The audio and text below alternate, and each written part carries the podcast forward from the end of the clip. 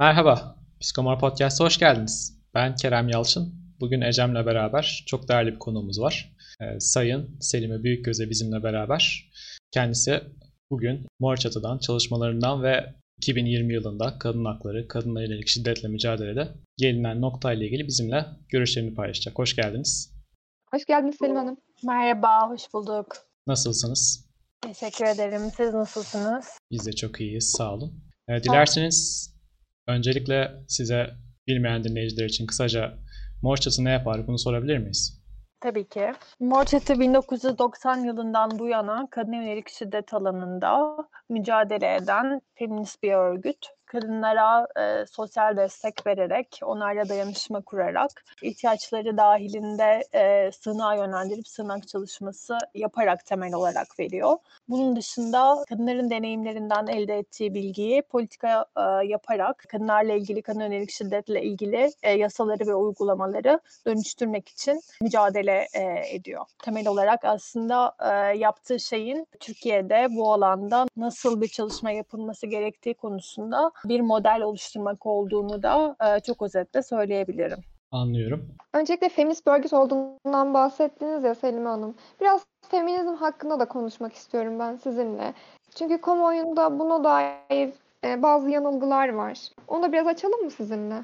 Tabii ki. Şimdi Mor Türkiye'deki mücadeleden doğru kurulmuş bir yer. Belki onu anlatarak başlamak daha iyi olacak. Hı hı. 1987 yılında dayağa karşı yürüyüşle ilk defa kadın yönelik şiddetle ilgili sokağa kadınlar çıkmıştı. Ve bu yürüyüşü örgütlemiş olan da bir, bir grup feminist kadındı. Bu yürüyüş daha sonra bir kampanyaya dönüştü ve bu kampanyanın sonunda da Mor Çatı Kadın Sınav Vakfı kuruldu. Şimdi feminizm her şeyden öte e, Mor Çatı'da en temel yöntem. Bu da öncelikli olarak erkek şiddetinin toplumda kadınlarla erkekler arasında var olan eşitsizliklerden kaynaklandığını söyleyerek aslında politika yapmayı, e, kadın dayanışmasını güçlendirerek bu eşitsizliklere karşı mücadele etmeyi e, gerekli kılıyor. Böyle bir inançla politika yapılıyor ve bunu bir feminizmi yöntem olarak almakta zaten temel olarak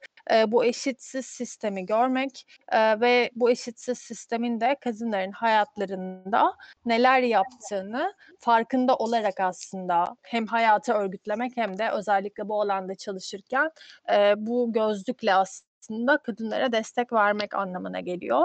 Pratikte ne demek olduğuna bakarsak mesela kadınlara destek verirken onlar adına karar vermemek, karar verme sürecinde baskı yapmamak, her koşulda e, ne karar verirlerse versinler hayatları ile ilgili destek vermek, hiçbir şekilde yargılamamak, şiddete maruz kalan ve mor çatıdan destek olan kadınlarla hiyerarşik bir ilişki kurmamak. Çünkü tüm kadınların aslında şiddete maruz kaldığı bilgisinden hareketle kimsenin kimseye yardım etmediği fakat şiddete karşı, erkek egemen düzene karşı dayanışma kurduğu bir anlayışla aslında çalışmamızı yapıyoruz. Buradan aslında nasıl bir feminizmimiz olduğuna dair de bir e, resim çıkıyor diye düşünüyorum. Ne anlama geliyor en temelde baktığımız zaman feminizm? Kadınlarla aslında erkekler arasındaki bu eşitsizliğe işaret eden ve bunun kadınlar lehine de değiştirmeyi, dönüştürmeyi hedefleyen bir ideolojiden bahsediyoruz feminizm dediğimizde.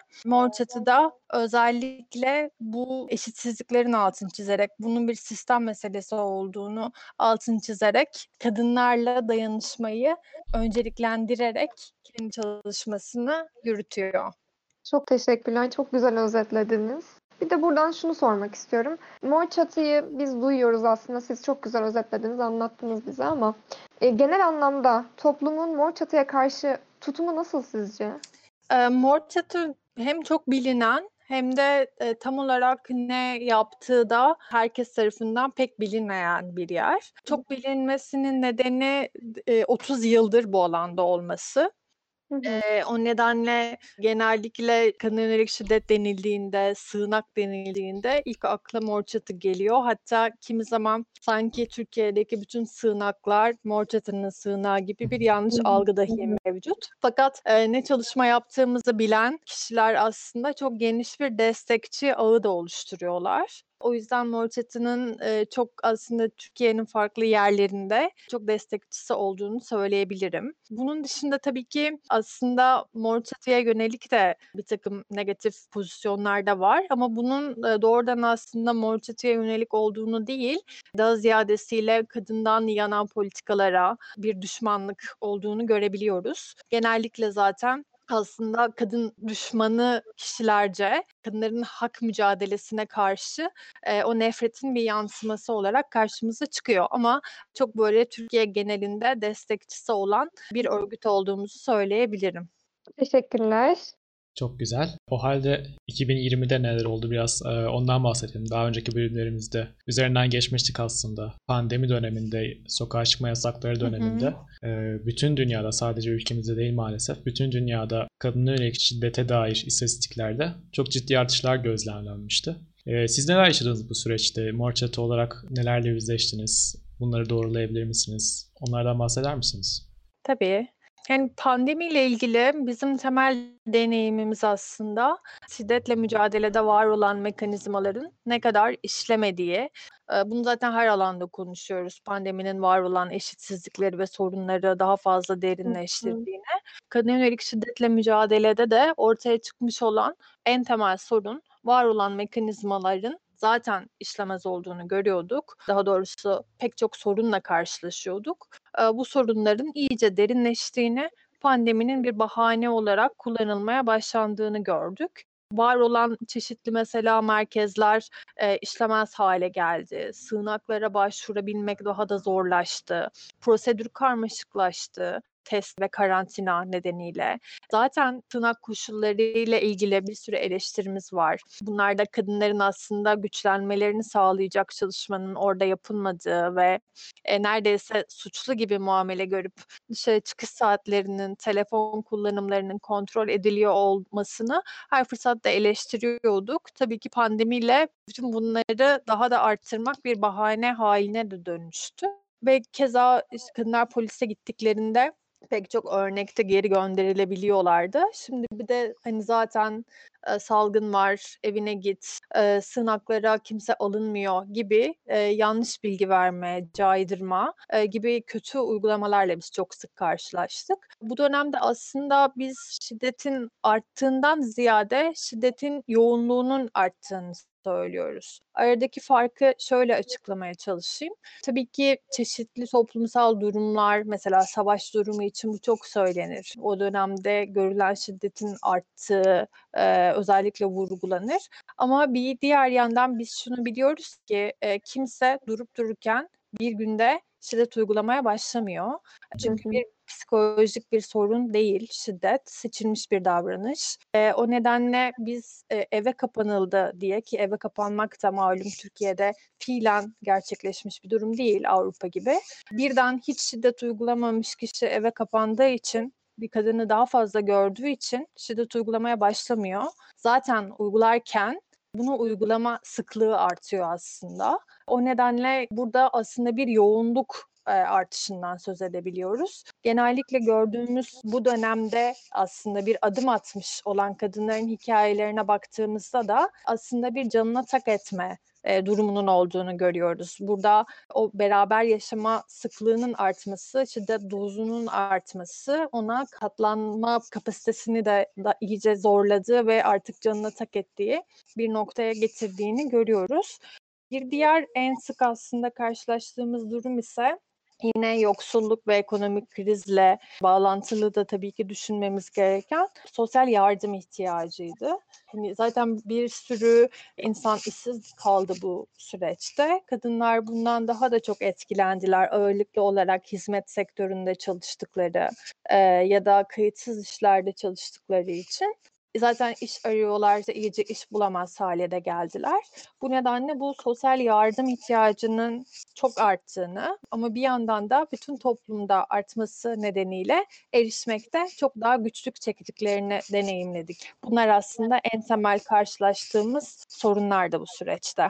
Ve tabii ki aslında en temel mesele bütün bunlar olurken bir kadına yönelik şiddetle mücadelede acil eylem planının çıkmadığını gördük. Tabii ki yepyeni bir dönemdeydik ve bir sürü bilmediğimiz şey gerçekleşiyordu. Fakat bu bilinmez içerisinde bir ortaya çıkabilecek sorunları çok acil müdahale ederek çözebilecek bir yapının kurulmadığını gördük. Bakanlık asla böyle bir aslında adım atmamıştı. Bu da tabii ki o var olan sorunların iyice büyümesine neden oldu. Mesela bizim yine çok eleştirdiğimiz şeylerden bir tanesi şiddet hattı olması gereken fakat yaşlılara, engellilere, başka sosyal destek ihtiyacı olanlara da destek veren bir hat var Alo 183. Ee, buranın hep özelleşmesi gerektiğini söylüyorduk. Buranın şiddet için özelleşmesi, bu konuda uzman kişilerin çalışması gerektiğini söylüyorduk. Fakat bu dönemde tabii ki bütün sosyal destek ihtiyacı da arttığı için mesela hat ihtiyacı karşılayamaz hale geldi. Tüm bunlar da aslında hiç de beklenmedik şeyler değildi. O yüzden böyle sorun olarak e, hep işaret ettiğimiz bizim ve başka kadın örgütlerinin meselelerin bir çığ gibi büyüyerek kadınların aslında kullanabilecekleri bütün o farklı sosyal destekleri ortadan kaldırdığını aslında şahit olmuş olduk biz de. Anlıyorum. Aslında bizim de daha önce az çok değindiğimiz ama emin olmadığımız noktalara değindiniz. Ee, ikinci bölümde bahsetmiştik. Şiddette bir artış gözleniyor ancak şiddet olan evde mi artış gözüküyor yoksa e, şiddetin yoğunluğu mu? Zaten şiddet olan evlerde yaşanan şiddetin sıklığı mı artıyor? Bundan emin değiliz demiştik. Anladığım kadarıyla sizin gözlemleriniz mor çatı olarak yoğunluğunun yani sıklığının arttığına yönelik yeni evlerin istatistiklere eklenmesinden evet. ziyade anladım. Bir de bununla beraber pandemi sürecinin genel olarak birçok alanda aslında toplumsal olarak yetersiz olduğumuz konularla yüzleştirdiğinden bizi bahsetmiştik. Ee, öyle görünüyor ki kadına yönelik şiddeti önleme, kadın haklarını uygulama konusunda da benzer şeyler yaşanmış. O halde bu sene önemli olan, bu sene çokça konuştuğumuz diğer bir konudan bahsedelim. Kazanılmış haklara yönelik bir konudan, İstanbul Sözleşmesi'nden bahsedelim. Yanlış hatırlamıyorsam Ağustos'ta hatta daha öncesinde tartışmalar başlamıştı. Ve evet Temmuz'da başladı. Temmuz'daydı değil mi? Daha sonra MKYK toplantısı ertelendi. Bir daha ertelendi. Sonra bir görüşme oldu ama net bir cevap verilmedi. Şu an hala tartışılmakta bildiğim kadarıyla doğru mudur? Evet. Bir sönümlenmiş gibi görünüyor tabii ki. Aslında bütün bu İstanbul Sözleşmesi tartışmalarını daha öncesiyle düşünmek lazım. Bu nafaka hakkının tartışılmaya açılmasıyla başladı. Ardından TCK 103'te yapılması planlanan değişiklikle devam etti. Sonra İstanbul Sözleşmesi bunun bir başka ayağı oldu. Şimdi bir süredir zaten bütün bunlar gündemimizde ve hepsinin de ortak özellikleri aslında kadınların kazanılmış haklarına saldırı olmaları. Bunların aslında uzunca bir süredir gündemimizde olması şöyle bir şeyi de söylüyor. Mesela İstanbul Sözleşmesi'ne baktığımız zaman söylediğiniz gibi en son toplantıda artık bu bizim gündemimizde e, yerli, milli kanunlar yapmalıyız dendi. Pardon en son açıklamada. Ve ondan sonra bir sessizlik başladı. Fakat biz bu sessizliği pozitif bir gelişme olarak yorumlayamıyoruz. Çünkü gerek TCK 103'te gerek Nafaka'da şunu gözlemliyoruz. Bunlar e, sunuluyorlar teklif olarak e, kamuoyunda bir tartışma yaratıyorlar e, ve özellikle yükselen tepkiyle beraber bir durma evresi geçiyor. E, fakat bir süre sonra tekrar yükseldiğini görüyoruz. Tekrar karşımıza geldiğini görüyoruz. E, bu nedenle bunları birbirinden ayrı da düşünmemek gerekiyor. Çünkü çok böyle aslında temelinde ne olduğuna bakıldığında kadınların bir birey olarak güçlenmelerinin tek başlarına aslında hayat kurabilmelerinin araçlarını da sunan, mesela aileye hayır deme, kendi e, özgürlüklerini kazanma araçları sunan bütün bu kazanımların aslında sönümlendirilmeye çalıştığını görüyoruz. Ee, İstanbul Sözleşmesi'ne çok böyle çeşitli maddeler bahane edilerek ya da işte yerli olmadığı gibi bir takım akıl dışı iddialarla karşı çıkılıyor. Fakat bir yandan şunu da biliyoruz ki ondaki asıl dert aslında 6284 sayılı kanun. İstanbul Sözleşmesi çünkü bir uluslararası sözleşme ve onun Türkiye'de uygulanabilmesi için bir iç hukuk değişikliği gerekiyordu ve bu nedenle 6284 sayılı kanun yazıldı. Şimdi burada aslında dert olunan şeylerin neler olduğuna baktığımızda temel olarak bir kadının şiddete maruz kaldığında haklarının olmasının rahatsız ettiğini görüyoruz. Bu nedenle buna saldırmakta kararlı bir görüş var ve çok üzücü ki bu görüş hükümet katında da kendine ses bulabiliyor. Çünkü bunları mesela biz zaten uzunca bir süredir hem sosyal medyadan hem takım marjinal gazete yayınlarından takip ediyorduk. Bunların bu kadar böyle kamuoyunda bir tartışma yaratacak kadar seslerini yükseltebilecekleri alanı kazanmaları çok endişe verici. Burada çok böyle temel aslında çünkü saldırılmak istenen bir şey var. Son birkaç senedir de zaten yasaklanan sistemli bir şekilde. O da toplumsal cinsiyet eşitliği. Bildiğiniz gibi e, Milli Eğitim Bakanlığı müfredatından çıkarıldı. E, YÖK toplumsal cinsiyet eşitliği belgesini kaldırdı. Bunun hani neredeyse bir yasaklı kelime haline geldiğini görüyoruz. Hani ortada olan şeyin adının konmasının bu kadar böyle rahatsız etmesinin arkasında tabii ki şu var. Bunun o eşitsizliğe işaret edilmesin ki o eşitsizlik doğal hale gelsin. Böylelikle de aslında baktığımız zaman çok böyle o keskin bir politika olan aile politikasının güçlenmesinin bir hedef olduğunu görüyoruz bütün bunların arkasında. Aile politikaları da kadınların görünmez olduğu, evin içerisinde bütün aslında sosyal devletin yapması gereken bütün e, bakım ve e, ev emeğini yaptıkları bir aslında dünya tahayyülü ekonomiye katıldıkları ama yarı zamanlı katıldıkları, çocuk doğurup eve geri döndükleri. Biraz aslında bunu bozan bir şey çünkü o evde şiddete maruz kaldığı zaman kadınların çıkma haklarının, boşandıkları zaman nafaka alma haklarının, 18 yaşından önce evlenmelerinin sorun olması bütün bunları bozuyor. o nedenle çok sistemli ve parça parça bunlara saldırıları olduğunu görüyoruz. Anlıyorum. Yani yaratılmak istenen algı aileden bağımsız bir e, kadının düşünülemeyeceği e, yönünde anladığım kadarıyla ki İstanbul Sözleşmesi ve ardından kabul edilen 6284 numaralı kanun da aslında kadının birey olarak var olmasını Türkiye içerisinde ailesinden bağımsız olarak e, haklarının var olabilmesini sağlayan bir unsurdu. Ee, İstanbul Sözleşmesi'ne yönelik mitleri biz daha önce konuşmuştuk e, bir başka podcast yayınımızda ama sizin de e, altını çizdiğinizi fark ediyoruz. Dolayısıyla şunu sormak istiyorum. Bu mitlere dair bizim yapabileceğimiz ya da farkındalığı arttırmak için yapabileceğimiz şeyler nelerdir sizce? İstanbul Sözleşmesi ile ilgili çok geniş kesimlere yayılan bir dönem geçirdik aslında. Tabii ki burada İstanbul Sözleşmesi'ne yönelik saldırıların e, bir diğer yandan kadın cinayetleri ile beraber de düşünüldü. Özellikle hani Pınar Gültekin cinayetiyle hı hı. E, beraber düşünüldüğü de bir dönemde. Bu da o tepkinin aslında artmasındaki itici güçlerden bir tanesi oldu. E, ve tabii ki böyle sistematik bir şekilde kadınlara saldırıların olması, kadın yönelik şiddetin, kadın cinayetlerinin e, yaygınlığı ortadayken böyle bir sözleşmenin tartışmaya açılmasının insanlarda uyandırdığı öfke onları bir aksiyon almaya götürdü. Ee, bir diğer yandan ilginç de bir durumdu. Bir uluslararası sözleşmenin aktivizm konusu olması.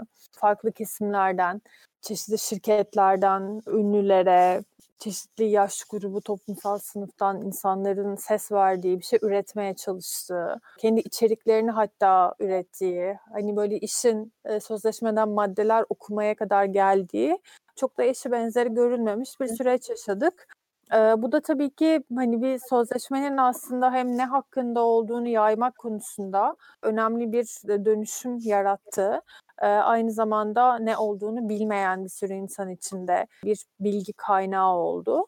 Çünkü bir yandan hani Konda'nın bu konuda yaptığı bir şey araştırmaya, daha doğrusu barometreye bakıldığında bilgi hani bu karşı olmakla bilmek arasındaki aslında ilişki çok böyle şey doğrusal değil.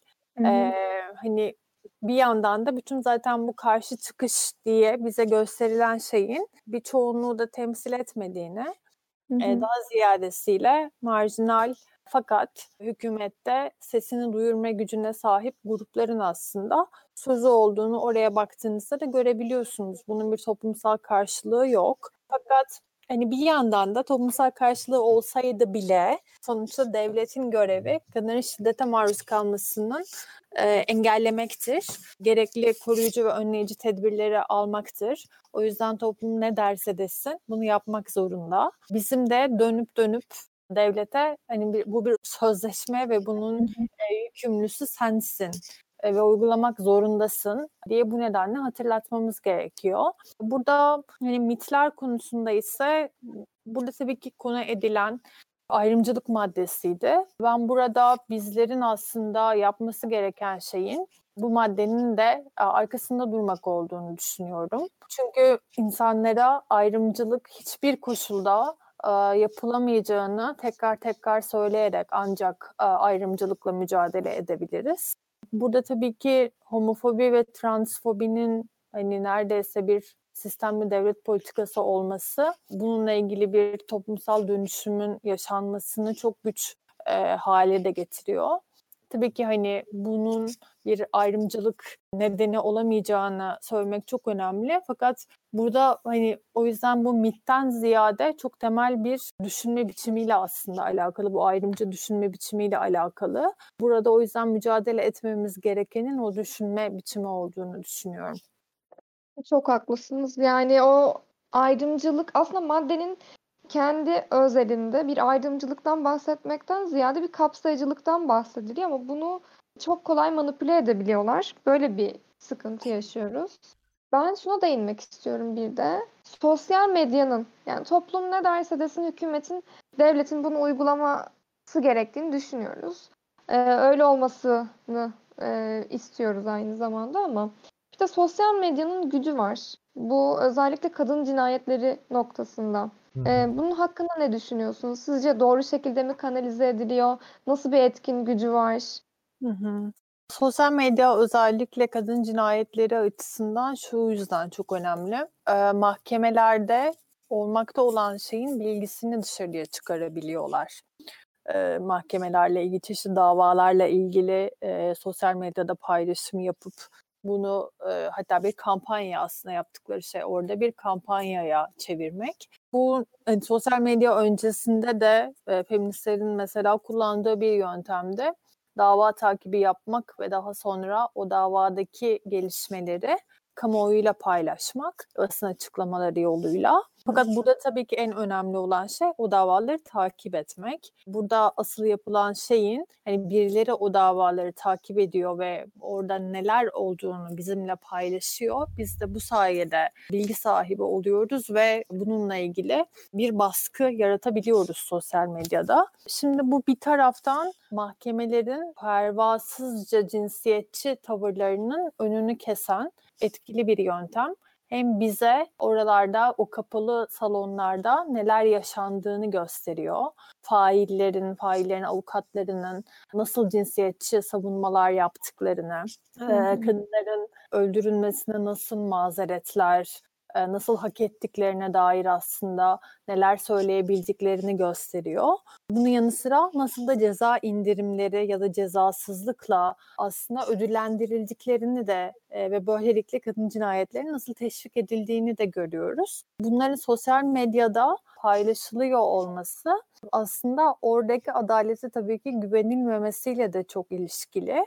Ancak bu baskı ile aslında adalete erişilebileceği düşünülüyor. Buradaki baskı tabii ki şu demek, aslında adaletli olunması için baskı yapılıyor. Çünkü biz pek çok davaya baktığımız zaman oradaki adaletin kadınlardan yana olmadığını yani böylelikle zaten adil olmadığını e, görüyoruz. Bir tane e, feministlerin bir sloganı var bununla ilgili erkek adalet değil gerçek adalet e, diye. Çok böyle durumu da anlatan bir şey aslında. Bu tür davaların böyle paylaşılıyor olması her aşaması bir sürü tabii ki yazılar vesaireyle de destekleniyor olması o adaletin gerçekleşmesi için önemli bir baskı mekanizması. Fakat bir yandan tabii ki çok azından haberdarız. Bazılarını daha çok biliyoruz, bazılarını görüyoruz ve geçiyoruz. Kimilerinin sesini hiç duymuyoruz. Fakat bütün bu davalar aslında bize bir şey gösteriyor.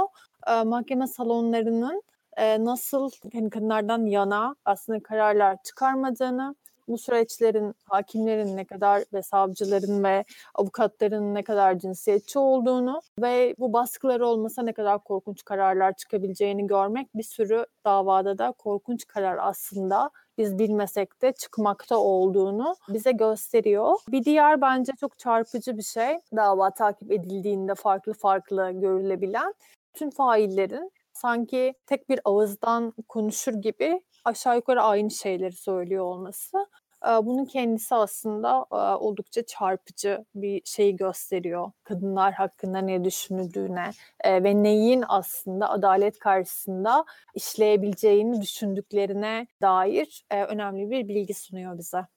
Tamamen o cinsiyetçi dille kadını aşağılamaya, kadının kişisel alanına saygı gösterilmeksizin konuşmalarıyla yürütüldüğüne şahit oluyoruz aslında dediğiniz gibi. Burada aklıma emsal davaların yeri geliyor. Aklıma da ilk önce Şule Çet davası geliyor. Kamuoyunda inanılmaz bir yankı uyandırmıştı. Ve daha sonrasında Pınar Gültekin cinayetinde de Şule Çet davasının emsal bir karar olarak sunulduğunu duyduk. Siz bunlar hakkında ne düşünüyorsunuz? Şiddetle mücadeleyi nasıl etkilediğini düşünüyorsunuz? Emsal davalar ve özellikle bunlardan böyle iyi kararlar çıktığı zaman önemli bir mesaj tabii ki. Hem kamuoyuna önemli bir mesaj hem de başka hakim ve savcılar için de önemli bir mesaj. Savunacak avukatlar için de hatta kimi zaman zaten başka davalarda da bu kararlar örnek karar olarak kullanılıyorlar. Fakat bir diğer yandan bütün bunların aslında yeter. Biraz önceki soruda da aslında söylediğim üzere tüm baskının olmadığı, birilerinin böyle bu şekilde güçlü bir şekilde takip etmediği davalarda bunun işlemediğini görüyoruz. Çünkü burada aslında çok temel olan sorun zaten bu bütün bu duruşmalarda yargının adil olacağına dair e, güvensizlik. Bu zaten Hı-hı. pek çok alanda da Türkiye'de aslında neredeyse sanırım toplumca paylaşılan bir duygu. Bu adalete mahkeme salonlarında barılamayacağı duygusu. Fakat özellikle kadınları ilgilendiren davalarda bunun yani şiddetle ilişkili davalarda ya da boşanma davalarında da keza aynı durum söz konusu. Bunun daha böyle cinsiyetçilikle harmanlanmış bir şekilde karşımıza çıktığını görüyoruz. Zaten İstanbul Sözleşmesi'nin bu arada dört böyle temel aslında ayağını dayadığım anlayışı var. Bunlardan bir tanesi de yargılamayı adil yapmak. Tam da bunu zaten yapmıyor olmak güç veriyor. Çünkü düşünün ki aslında şunu biliyorsunuz hani birisini dövebilirsiniz hatta öldürebilirsiniz. Fakat daha sonra e, düzgün bir şekilde kendinizi sunup mazeretlerinizi de sıralarsanız çok komik cezalarla çıkabiliyorsunuz bunun kendisi zaten başlı başına cesaret veren bir şey. Yapıyorum ve hiçbir şey olmuyor. Bizim bu yüzden zaten talebimiz kimi zaman çeşitli işte infial anlarında e, ceza artırımı çok tartışılır. İşte müebbet olsun, ağırlaştırılmış olsun, kimi zaman bir, bir takım hani bunlar da aslında ağırlaştırılmış müebbet de bir insan hakkı aslında e, ihlali olarak düşünebiliriz ama e, idam gibi artık böyle çok uç noktalara bile gidebiliyor tartışmalar. Halbuki burada çok temel bir mesele var. Bizim hani cezalarla ilgili sorunumuz yok cezasızlıkla ilgili sorunumuz var. Bütün düzen cezasızlık üzerine kurulu. O yüzden bu emsal davalar bir taraftan çok önemli. Fakat bir diğer yandan bunun bu kadar takip edilen davalardan öte bir yerde adaletin gerçekleşebiliyor olması lazım.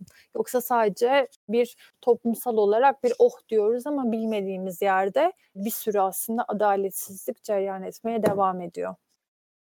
Teşekkür ediyorum.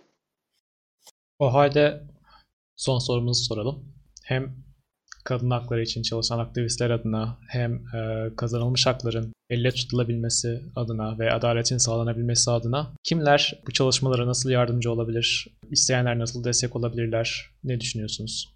Hı hı. Bunun iki yöntemi var diye düşünüyorum. Bir tanesi bir kamusal bir mücadele olarak bunun bir parçası olmak. Doğrudan zaten bu mücadele eden grupların içinde olmak da olabilir bu onların sözünü yaymak, dinlemek, bu örgütleri desteklemek de olabilir. Zaten farklı farklı aslında yöntemleri var desteklemenin de. Söz yaygınlaştırmak bunda çok önemli e, adımlar bence yöntemlerden bir tanesi. Ya da bu örgütlerin zaman zaman ortaya çıkan ihtiyaçlarında da desteklemek önemli. Çünkü bu alandaki e, hani sadece kadın yönelik şiddet için söylemiyorum bunu. Pek çok toplumsal meselede o alanda gördüğümüz örgütler böyle her zaman bu işin içerisindeler ve mücadele ediyorlar. O yüzden oraları desteklemek çok önemli. Bir diğeri ise özellikle kadınları ilgilendiren toplumsal cinsiyetle ilgili e, meselelerde şiddet de bunlardan bir tanesi. Sadece bu bir bir kamusal mücadele meselesi değil, aynı zamanda özel alanla ilgili de bir mücadele. Feministlerin söylediği gibi özel alan çünkü politiktir bizim kişisel ilişkilerimizi nasıl dönüştürdüğümüz de bu mücadelenin parçası. Kendimize bakmak, ne zaman, nerede, ne yaparak, ne söyleyerek, nasıl düşünerek aslında erkek egemenliğini pekiştirdiğimizi, katkı sunduğumuzu her an sorgulamak, tetikte olmak, hiçbirimizin ne cinsiyetçilikten, ne homofobiden, ne transfobiden azade olmadığımızı bir kere kabul edip kendimize bakmayı bir ilke olarak benimsemek, böylelikle kendimizi ve ilişkilerimizi dönüştürmek en önemli mücadele yöntemlerinden bir tanesi.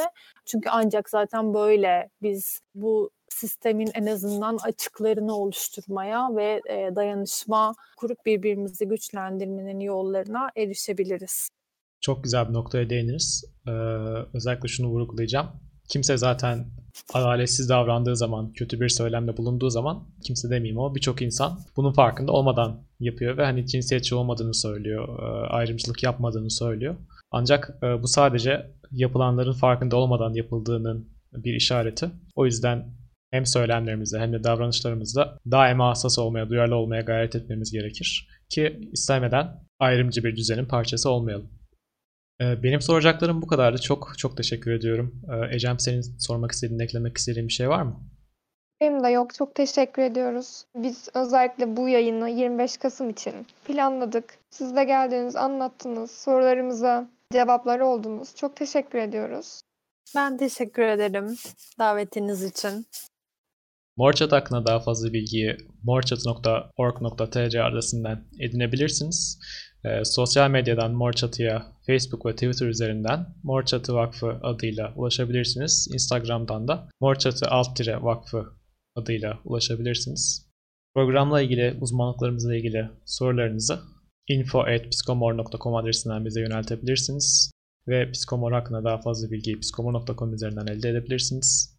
Ve sosyal medyadan bizi Facebook, Instagram, Twitter ve LinkedIn üzerinden Psikomor adıyla bulabilirsiniz. Ee, dinlediğiniz için çok teşekkür ediyoruz. Bizim için çok keyifli bir sohbet oldu. Umarım sizin için de faydalı olmuştur. Bir sonraki programda görüşmek üzere.